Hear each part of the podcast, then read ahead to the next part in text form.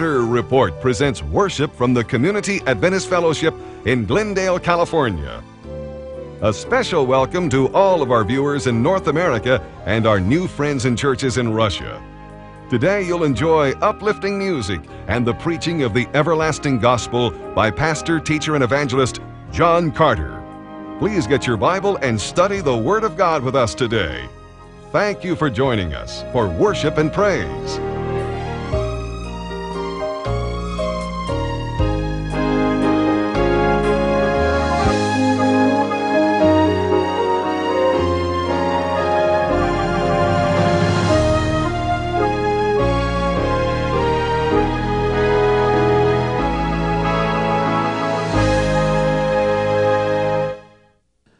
Going to talk today from Revelation 20. The subject is the millennium. There are two main views concerning the millennium. The first view is that the millennium occurs before the second coming of Christ. This is called post millenniumism. This means that the earth and the world uh, are going to get better and better and better and when virtually everybody has been converted to Christ, after the millennium, Jesus comes to receive the kingdom of God. This view was tremendously popular during the last century. Most folks, most Christians during the last century believed that things were going to get better and better in the, in the world, and even the earth would be renewed by the power of God. And then Jesus comes after the earth has been basically restored by the grace of God. This view is not so popular today because it appears in the world today the things are not getting better and better, the things are getting worse and worse. Then there is the second view, which I believe in, and that is that the millennium occurs after the second coming of Christ. This is called pre millenniumism. Uh, this is the idea that things are not going to get better and better, but things are really going to get worse and worse. And when things have reached a tremendous climax, Jesus is going to come, and then the thousand years is going to commence. This view that believes that the millennium occurs after the second coming of Jesus is believed basically by dispensationalists and futurists. I'm not a dispensationalist and I'm not a futurist.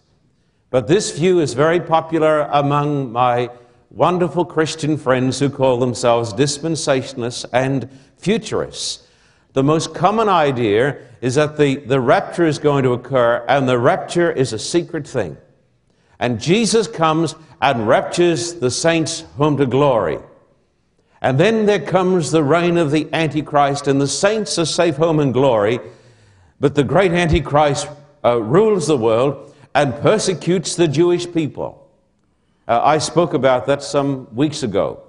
And if any of you, dear folks, want to get that video, there is a video which we have produced on this subject entitled The Rapture and the Great Tribulation. I do not believe in the doctrine of the secret rapture that has been made so popular by, by Hal Lindsey and other, other writers. I do not believe it because I do not find mention of it in the Holy Word of God. And while I disagree with the dispensationalists and the futurists, I agree with them wholeheartedly that the millennium follows the second coming of our Lord Jesus Christ. Let me say, before we go any further, I believe in tolerance. I do not believe that we should damn a person because we disagree with that person. Because the idea that the second coming of Jesus is after the millennium has been taught by some of the greatest Christians and some of the greatest Bible scholars that the world has ever seen. But just because a person is a good person and a great Christian doesn't mean that he has great theology, you see. But I believe that we ought to be tolerant of the views of other people who disagree with us. I received, and I don't often receive letters like this, but I received a letter this week in the mail that said, I disagree with the format of your church service. I disagree uh, with something else in the church. I disagree that you're hiring a building that has a cross in it, and therefore I believe that you cannot possibly be a Christian.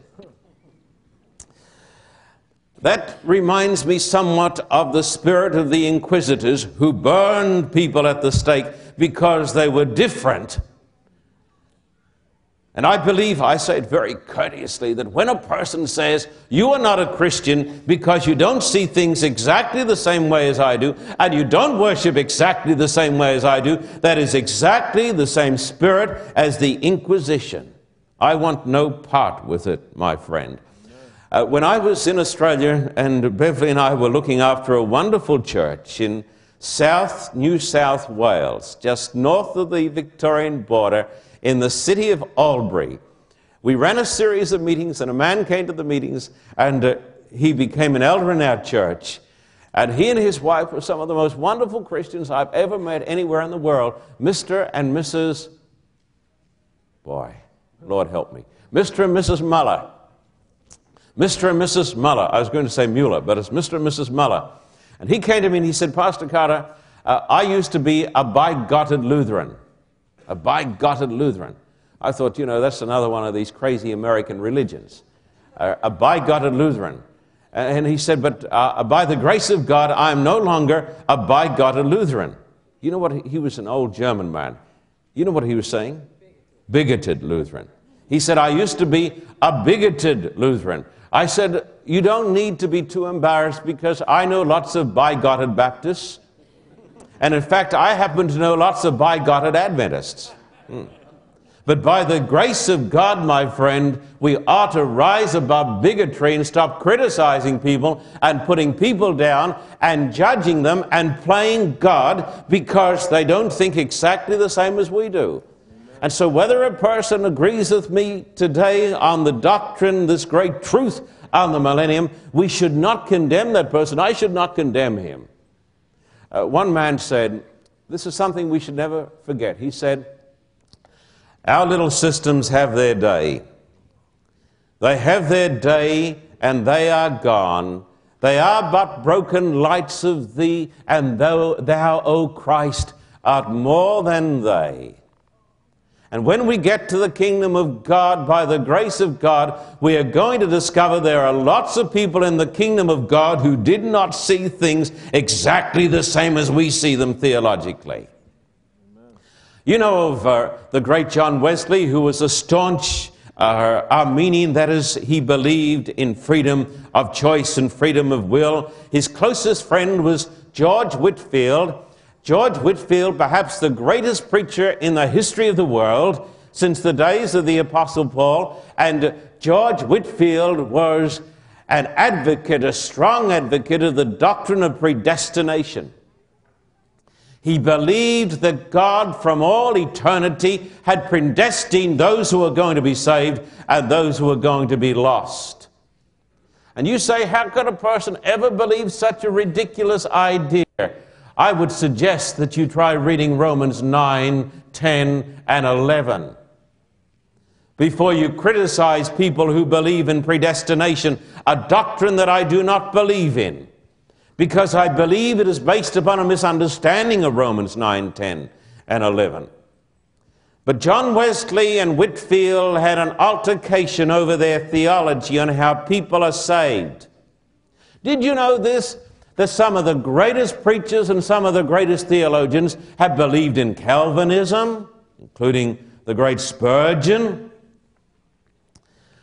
And uh, because they disagreed a little, their friends inflamed it into a fight. And Whitefield and Wesley had a falling out over Arminianism and predestination. And when the great silver tongued orator George Whitefield died, Wesley was asked to take the church service, and he said marvelous things about him, as well he ought.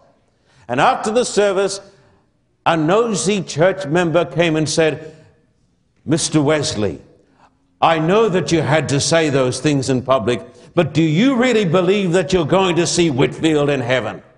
He said, Certainly not. Oh, she said, I expected that you were just saying those things.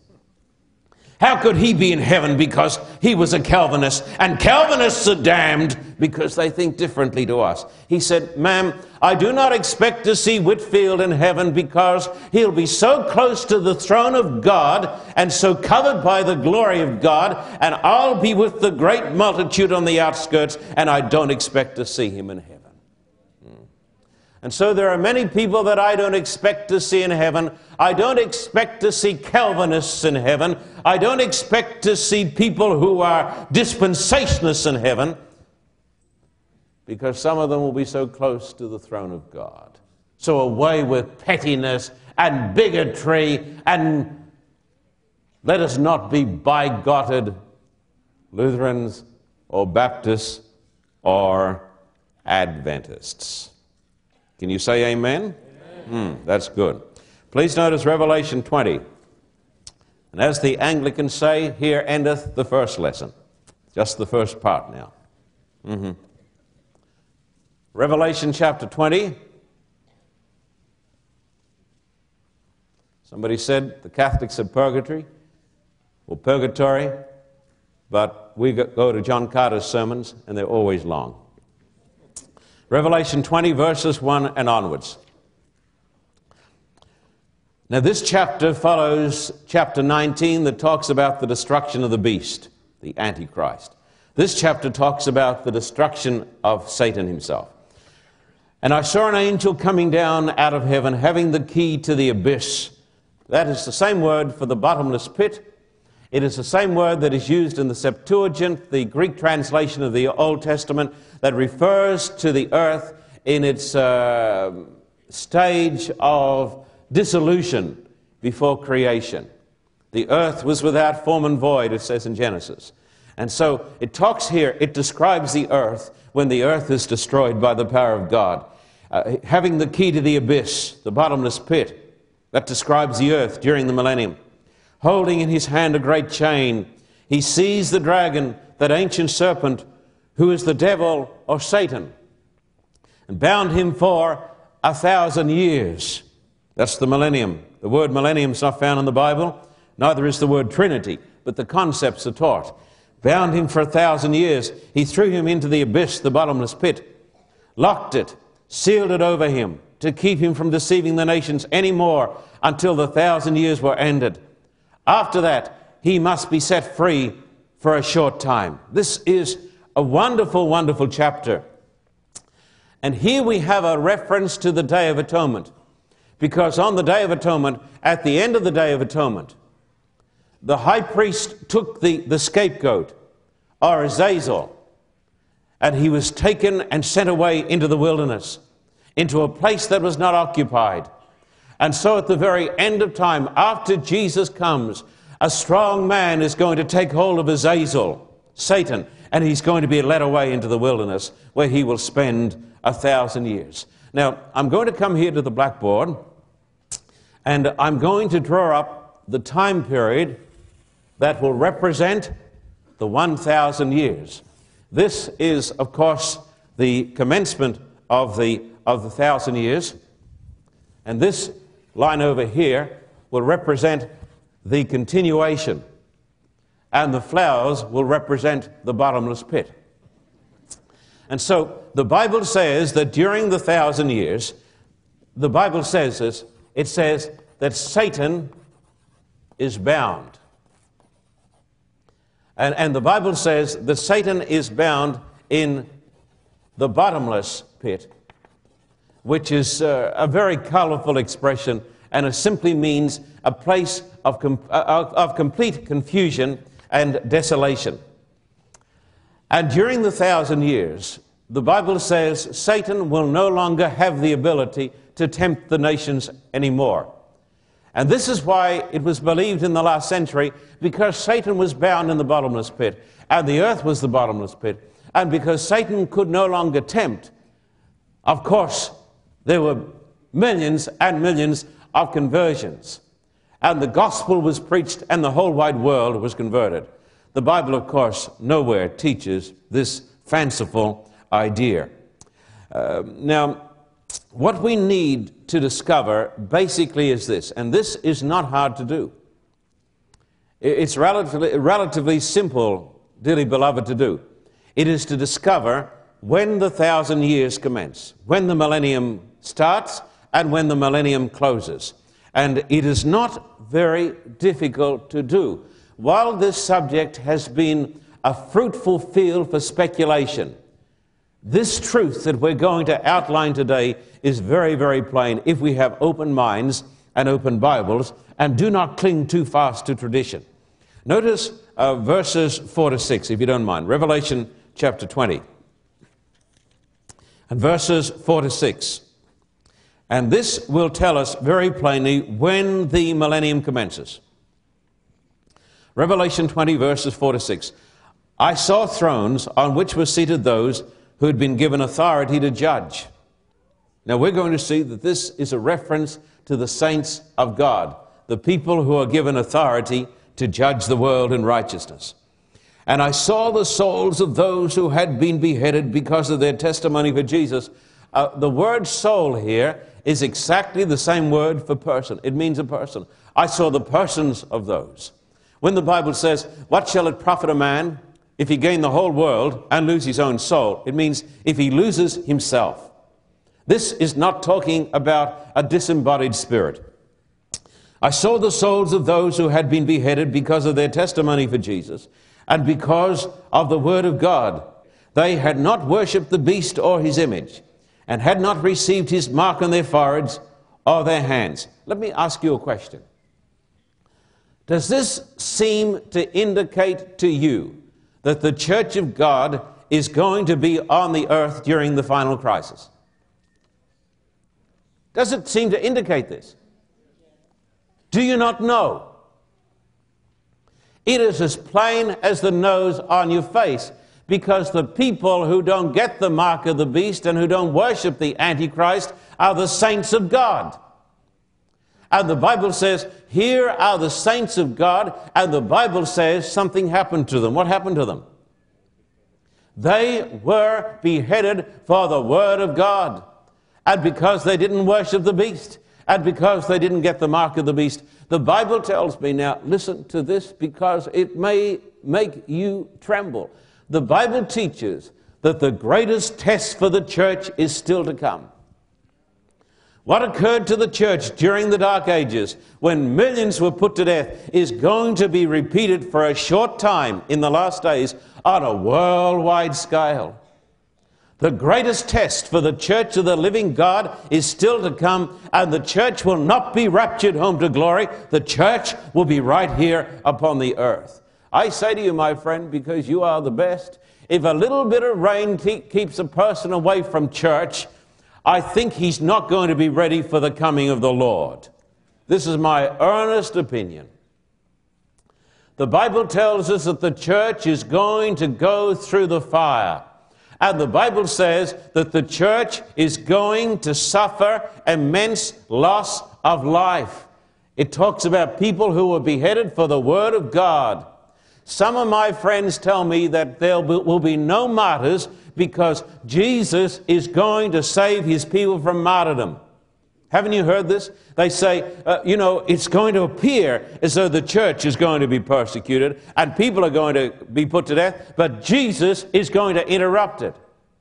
Well, I don't believe it. That's a part of the easygoing religion of popular theology that says no suffering. But the Bible says that the church in the last days is going to be placed again upon the rack. The Bible says, Here are the souls of those who were beheaded because of the Word of God, and they didn't worship the beast, and they didn't get the mark of the beast. And the mark of the beast today is not a test, it is still in the future. So I say to you, the biggest days for the church, as far as the test is concerned, the biggest day for that is still to come. And that is why I urge you with all my heart to grow in grace and to be strong and to read your Bible because the day is going to come when this strikes the church and we're going to see the vast majority give up their faith in Christ. Jesus said, Many are called and a few are chosen. And Jesus said, endure to the end because most people are not going to endure to the end because their faith has been simply based upon emotion and upon a convenient religion. But the Bible says that in the last days, a multitude of the people of God are going to be put to death. And so I say to you today, let us be strong in Christ and study the Bible and grow in grace. Let us be strong in Christ. Now read on, please. Verse 4 I saw the souls, I saw thrones on which were seated those who had been given authority to judge. And I saw the souls of those who had been beheaded because of their testimony for Jesus and because of the Word of God. They had not worshipped the beast or his image and had not received his mark in their foreheads or their hands. They came to life and reigned with Christ a thousand years. What does that tell you? Come on, let's have a little feedback from this audience. What, is, what does that tell you about the saints of God? Does it mean that because the saints of God have been put to death, does it mean that they're finished? Hmm. The Bible here draws a picture of the saints of God in the last days who were put to death because they wouldn't worship the beast and they didn't get the mark of the beast. And the Bible says they came to life again. And they reigned with Christ a thousand years. Therefore, look at it. The millennium, or the thousand years, commences with a resurrection. And what resurrection is it? It's the first resurrection. It is the resurrection of the righteous. The Bible teaches very plainly, clearly, and distinctly that there are two resurrections, and we're going to see there are a thousand years apart. And if you don't come up in the first, you're going to come up in the second. They had not worshipped the beast or his image, and had not received his mark in their foreheads or their hands. They came to life and reigned with Christ a thousand years. The rest of the dead did not come to life until the thousand years were ended. Who would the rest of the dead be? Come on, think it through. This is the resurrection of the righteous. This is the resurrection of the saints. This is the resurrection of the martyrs. But the Bible says the rest of the dead live not again until the thousand years were finished. There is the second resurrection. That is the resurrection of the wicked. And so there are two resurrections. And if you don't come up in the first resurrection with the righteous, let me write it here. With the righteous, those who are, de- uh, who are declared righteous through the blood of Jesus.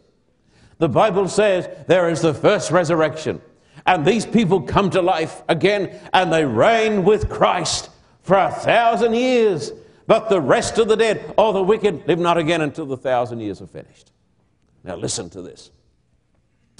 This is the very truth of God. The Bible teaches that there is going to be a resurrection of the righteous and the wicked. The Bible teaches that every person is going to live again, including the person who is watching this television program.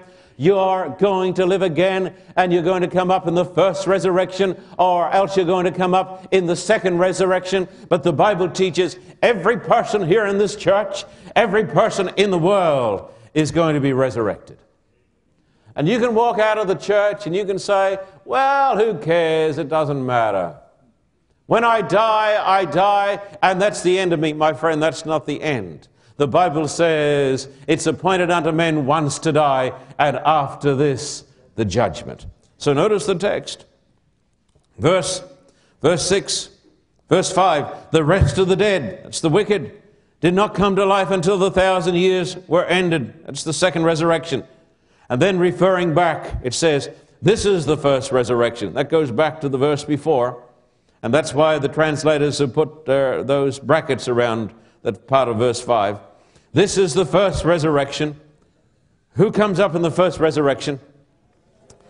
Notice verse 6, it tells you, Blessed and holy are those who have part in what resurrection? In the first resurrection. So it makes it plain blessed and holy are those who have part in the first resurrection. The second death has no power over them, but they will be priests of God and of Christ, and will reign with him a thousand years. The Bible says the saints of God will not be overcome by the second death. The Bible also makes it very, very plain that unless a person is born twice, he is going to die twice.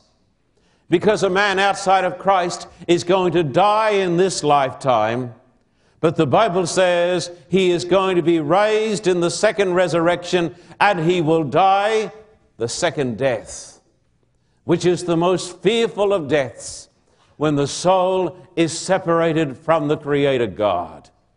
And the question that you and I ought to ask ourselves today is this If I were to die today, will I come up in the first resurrection or will I come up in the second resurrection? Jesus said, The hour is coming when those that are in the graves will hear his voice and they'll come forth, some to everlasting life and some to death. And Daniel said, Some to shame and everlasting contempt. Now, the question that we need now to answer is this, and then everything gets plain. The question is this when are the righteous resurrected? Because if we can discover when the righteous are resurrected, then we will also discover when the millennium commences. Please come with me in the Bible to 1 Thessalonians chapter 4. 1 Thessalonians chapter 4 and uh, it is verse 16. Page 837 in this version of the, of the scriptures, in the New International Version that we use here at present because it is accurate, it is, uh, it is readable, it is a faithful translation of the Word of God. 1 Thessalonians chapter 4 and verse 16. Uh, some people have asked me about translations of the Bible, and they say, What about the King James? Wonderful translation. Uh, a little dated because it was translated in 1611. It was the great translation of the Church of England, a wonderful translation. The New King James Version, I use it all the time, a great translation. Uh, this, this Bible the New International Version, some say one of the finest translations available. I want to say this to you be careful of any organization that produces its own Bible. Did you hear what I said? Be careful of any organization, be careful of any so called Bible that is basically an expression of the views of the, of the people who are the so called translators. Be careful about that. Let us know this this is the supreme authority in the church. Our authority is not the writing of the church fathers. I've got people who come to me and they say, But don't you know, Pastor Carter, some of the church fathers in your own church disagree with you, people who lived 150 years ago. I say, It does not matter to me if they disagree with me if I agree with the Bible. Because my authority is not the teaching of the church fathers or the authority of the church councils. The, the only authority in the church is the Bible. And I would beware of any person, my friend, who tries to convince you to believe something not on the authority of the, uh, of the Bible, but on the authority of other writings. Jesus said, It is written, Man shall not live by bread alone, but by every word that proceeds out of the mouth of God. I urge you to read the Bible. I urge you to build your faith upon the Bible. I urge you to study the Bible because we're saved through the Bible. 1 Thessalonians chapter 4 and verse 16. For the Lord himself will come down from heaven with a loud command, with the voice of the archangel, and with the trumpet call of God, and the dead in Christ will rise first. When are the dead resurrected, I ask you? Come on, can you not see that? At the second coming of Jesus. And so, when does the millennium commence? I ask you. When Jesus returns, when the lightning of eternity strikes the rock of time when the lightning of eternity splits the rock of time, then, my friend, when Jesus returns and the righteous are resurrected, then commences the great resurrection of the saints, and then Satan is bound for a thousand years in the abyssos or the bottomless pit, and we will see this becomes the earth broken down. When Jesus comes a second time, when the millennium commences, there are at least four tremendously important events that take place that I want to refer to now. Number one, the resurrection of the righteous dead. Isn't that a great truth? Amen. The resurrection of the righteous dead. That even though it may be my fate to go down into the tomb, it is not my fate to stay there. Because the Bible says, He who has the Son has got life, and one day I'm going to rise from the tomb. Going to live again, to live again. Death be not proud. 1 Thessalonians chapter 4, verse 17, it describes the second great event, page 837. After that, we who are still alive and are left they're the saints living on the earth. They're the survivors, the survivors of the great Holocaust. After that, we who are still alive and are left will be caught up. That's the term for the rapture. We'll be caught up together with them in the clouds to meet the Lord in the air. And so we will be with the Lord forever. Therefore, encourage each other with these words. Now, this is the text that is used to prove the secret rapture. I tell you, it is the noisiest verse in the Bible. The Lord comes back with a shout, voice of the archangel. There's a trumpet blowing, and dead people are getting up out of the cemeteries. People say, This is the proof of the secret rapture. I say some of the greatest saints have held that idea. But it's not taught in the Bible. I can't resist telling you this. This may have to be edited out. It reminds me of the sign they hung up over the door of the blacksmith. All kinds of twistings and turnings done here. The text is as plain as day. Jesus comes back the dead are resurrected, the dead in Christ are resurrected, and the living saints with the resurrected saints are caught up. And they don't spend the thousand years on this earth. This is, the Bible is an Oriental book, and it talks about the saints by the term the bride. And for the wedding, you know what happened? The bride was taken to the father's house for the celebration.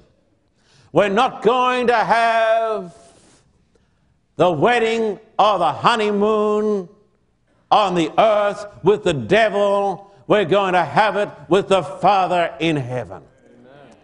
Hey, did you say hallelujah? Boy, you did say hallelujah. I heard it slip out. That's good, Bob. Jesus said, Let not your heart be troubled. You believe in God, believe also in me. In my Father's house are many mansions. I go to prepare a place for you. If I go and prepare a place for you, what did he say? I'll come again and receive you to myself, that where I am, there you may be also. The bride, listen to this, the bride is not staying down here, the bride is going to the Father's house. And if you're here on the earth during the millennium, you're in the wrong company. I want to tell you that. What else happens when Jesus comes back? The wicked are cast into the lake of fire. You say there's going to be a lake of fire when Jesus comes back? You better believe it. Come to 2 Thessalonians chapter 1, verses 6 to 10. Just over a few pages. Don't you love the Bible? Mm-hmm. Page 837. Uh, 2 Thessalonians chapter 1, verses 6 to 10. God is just. He will pay back trouble to those who trouble you and give relief to you who are troubled and to us as well. This will happen when the Lord Jesus is revealed from heaven in blazing fire with his powerful angels. My friend, he comes back in blazing fire. But did you know this? The fire that destroys the wicked translates the saints. Did you hear that? The fire that burns up the wicked translates the saints. He comes back in blazing fire with his powerful angels. He will punish those who do not know God and do not obey the gospel of our Lord Jesus. They will be punished with everlasting destruction and shut out from the presence of the Lord and from the majesty of his power on the day he comes to be glorified in his holy people and to be marveled at among all those who have believed. This includes you, because you believed our testimony to you. Listen very carefully to some things I'm going to tell you because this is important and you'll understand all of this on the blackboard. The righteous go to heaven. The Bible makes it plain. The righteous go to heaven. The Bible tells me when Jesus comes back, the earth catches on fire. The glory that translates the saints consumes the wicked, and the earth becomes, for a while, a lake of fire, and everything is destroyed. If you want to check up on this, read through Revelation 16. Not now, but in the last chapters of Revelation 16, it talks about the great earthquake. It talks about the islands being moved out of their places. It talks about the destruction of cities like Los Angeles. This little thing we had uh, 11 months ago or so of, what was it, five point something or six point something? That is nothing. There's coming an earthquake that's going to be a 50. There's coming a 50. Are you laughing about that? I just hope that you're saved. Then you can laugh about it. But everything in this world, the Bible says, the islands are going to move. The mountains are going to be moved out of their places. When we had that little thing a year ago, that little thing, Mount Boney moved, they said, about a foot north. The day is coming when Mount Boney is going to move a thousand miles out to sea. Everything is going to be destroyed, and the earth is going to catch on fire, and God is going to take the bride home to the Father's house. And this earth is going to become an uninhabited wilderness. This earth is going to become the Abussos. I want to tell you the person I'm sorry for, the person who is putting all his attention and all his affections upon earthly things. A beautiful house and a beautiful car, it's great to have, but don't love it because soon it's going to be nothing. It's going to be put under the fire. Come over here to Jeremiah 4.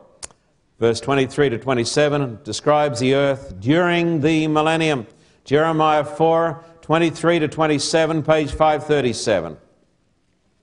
Jeremiah 4, page 537, verse 23. I looked at the earth.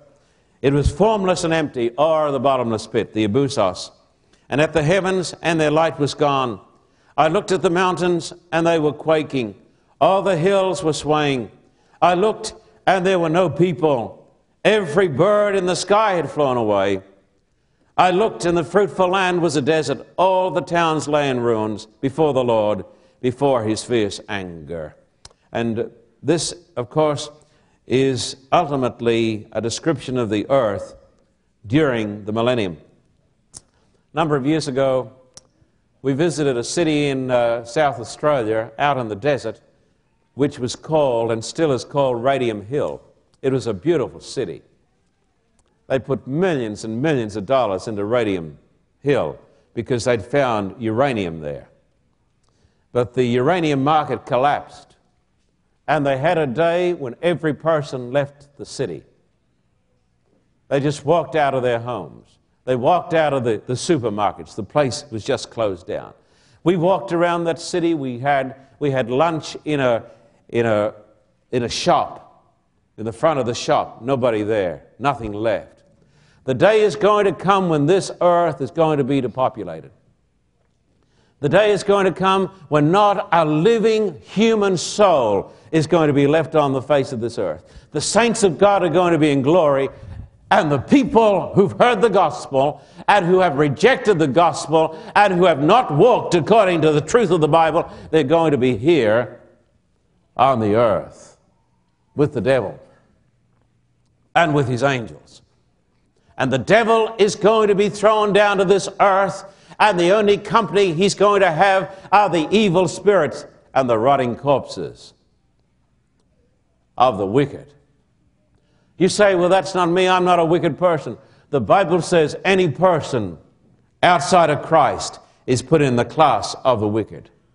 Either you're righteous in Christ or else you're wicked. That's what the Bible teaches. I want to say this to you. The Bible teaches this that either you and I are going to spend the millennium with the bride in the Father's house, or else we're going to spend it down here on this earth with the devil and his angels. And the choice is ours. And so the earth is completely broken down. It becomes a howling, uninhabited wilderness. And what happens at the close of the millennium?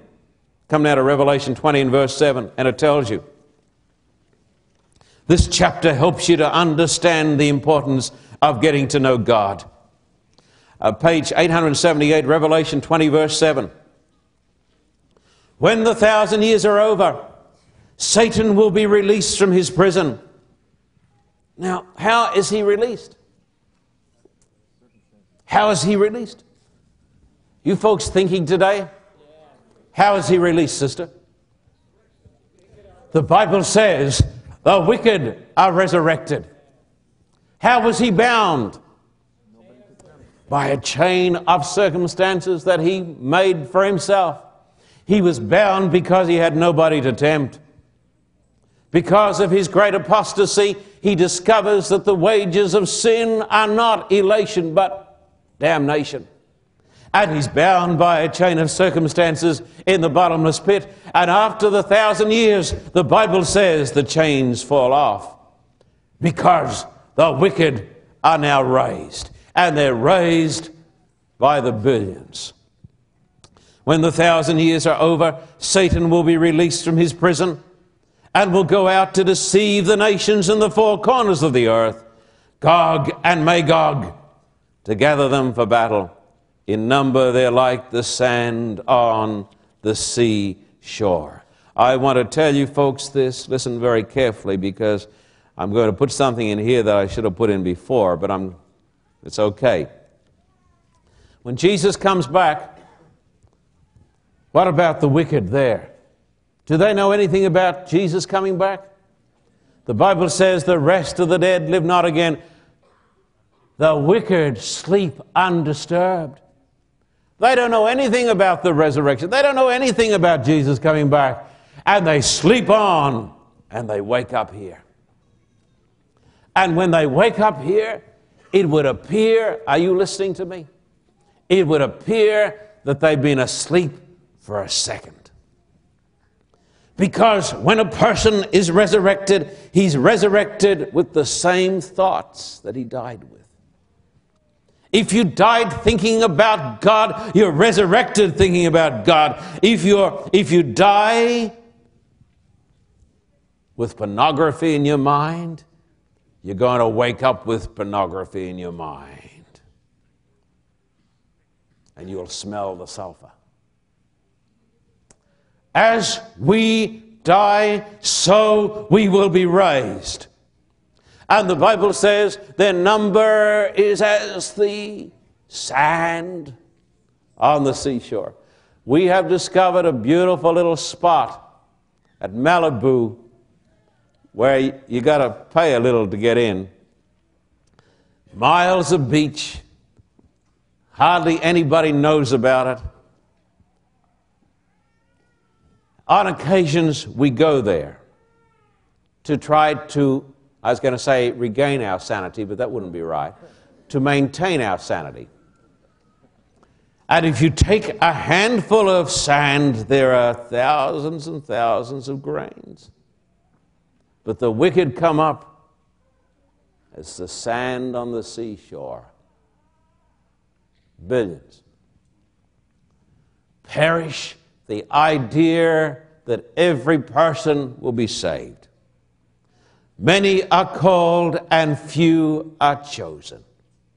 And somebody said concerning the Christian church, many are called and few are frozen. And the frozen ones, the unchosen ones, are going to wake up here for battle. This is the continuation of Armageddon. And the devil goes out and makes the greatest army in the history of the world. There will be Hitler and Stalin and Judas and Pilate, who said, What is truth? Who do you think you are? He will then know. Every man who has loved a lie, every man who has followed a convenient religion, every man who has said, Lord, Lord, but hasn't obeyed God, will wake up to discover that his religion was a pretense, a fig leaf to cover his nakedness. That's going to be a big getting up morning. But they don't come up immortal, but they come up as they died with their same thoughts of rebellion. And Satan goes forth and marshals them into the biggest army in the history of the world. Why are they raised, you say? For judgment. You say, but why doesn't God just forget them? Because God is just. And if you and I do not allow Jesus Christ to take care of our sins, we will take care of ourselves in the judgment. And we will pay the price of rebellion ourselves. Jesus said, If these things are done in a green tree, what will be done in the dry? Revelation 20, 11 to 15 describes the last great judgment. And you're going to be there when this happens. I'll be there.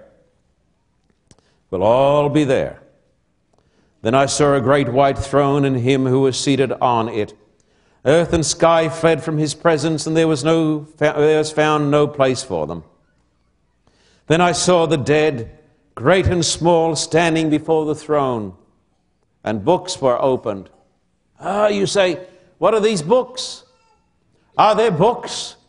I don't know if there are literal books. I think God has got better things than books if we've got computers but there are records. Did you know that there is a record kept of every life that has been lived? There's a record of your life.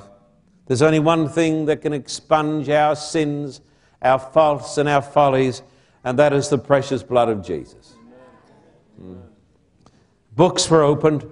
Another book was opened, which is the book of life. Bless your heart. The book of life. Who gets his name in the book of life? A person who's confessed Christ. But these are people who are considered to be the wicked. And so this tells me just because I confess Christ, it doesn't mean that I'm saved. There are many false professors. Many who are in the Jesus business, they're in it because they're in it. And it pays well. Another book was opened, which is the book of life. The dead were judged according to what they had done. Is recorded in the books. The sea gave up the dead that was in it. People lost at sea 10,000 years ago. And death and Hades gave up the dead that were in them. And each person was judged according to what he had done, saved by grace, but judged by works. Then death and Hades were thrown into the lake of fire. This, the lake of fire, is the second death. If anyone's name was not found written in the book of life, he was thrown into the lake of fire. You need to get your name in the book of life. The Bible says that you can get your name there, it can be blotted out. Did you know that? It says that in Revelation. You need to get your name there, and you need to keep your name there. Then what happens? Well, let me just give you a little fill in. The Bible tells me I won't write it all up. There's the resurrection of the wicked. The last great judgment takes place. Satan goes forth for the last great fling against God. I don't know how long this is going to take. We're not told. It may take some time. Maybe they're going to build atom bombs, hydrogen bombs. This is going to be a super army. The great generals are going to march in that army. Then the Bible says the New Jerusalem comes down. Glory. The home of God's people, the people who were raised here, who've been with the Father, they're coming back. Marriage has taken place. They've had a good time in glory. And the New Jerusalem comes back, and inside the New Jerusalem, all of the saints of God. I want to be inside the city. Don't you? I don't want to be outside the city. But the city comes down, and the wicked march up and they surround the city. Maybe they'll have nuclear weapons, and there are billions of them. And then there's a great judgment. Did you know? At that moment in time, if you and I never meet again, we will meet then. Every person who has ever lived is going to be there. Some inside and some outside. People inside will be able to look out and see people they knew. People outside will be able to look up to the walls and see Christ on the wall and standing with him, loved ones and relatives. Do you want to know what hell is? That's hell. To stand outside and know there's no repentance. Oh, I wish I could get inside, people will cry out. Oh, I wish I could get inside. There is my wife. There are my children. But I spurned it all. A mess of pottage, a glass of wine, a game, and he travels on. Every person has ever lived. But the old rebellion hasn't died. And Satan, the arch rebel, says, I can still win the kingdom of God for my sake. With the evil angels, he gives the command, and Satan leads the battle charge. And the millions, the billions move over the face of the earth, march up to take the city.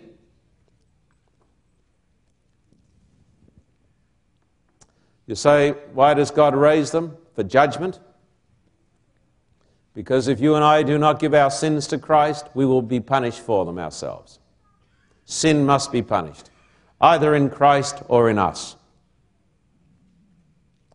And he raises them to show to the universe that these people are still rebels.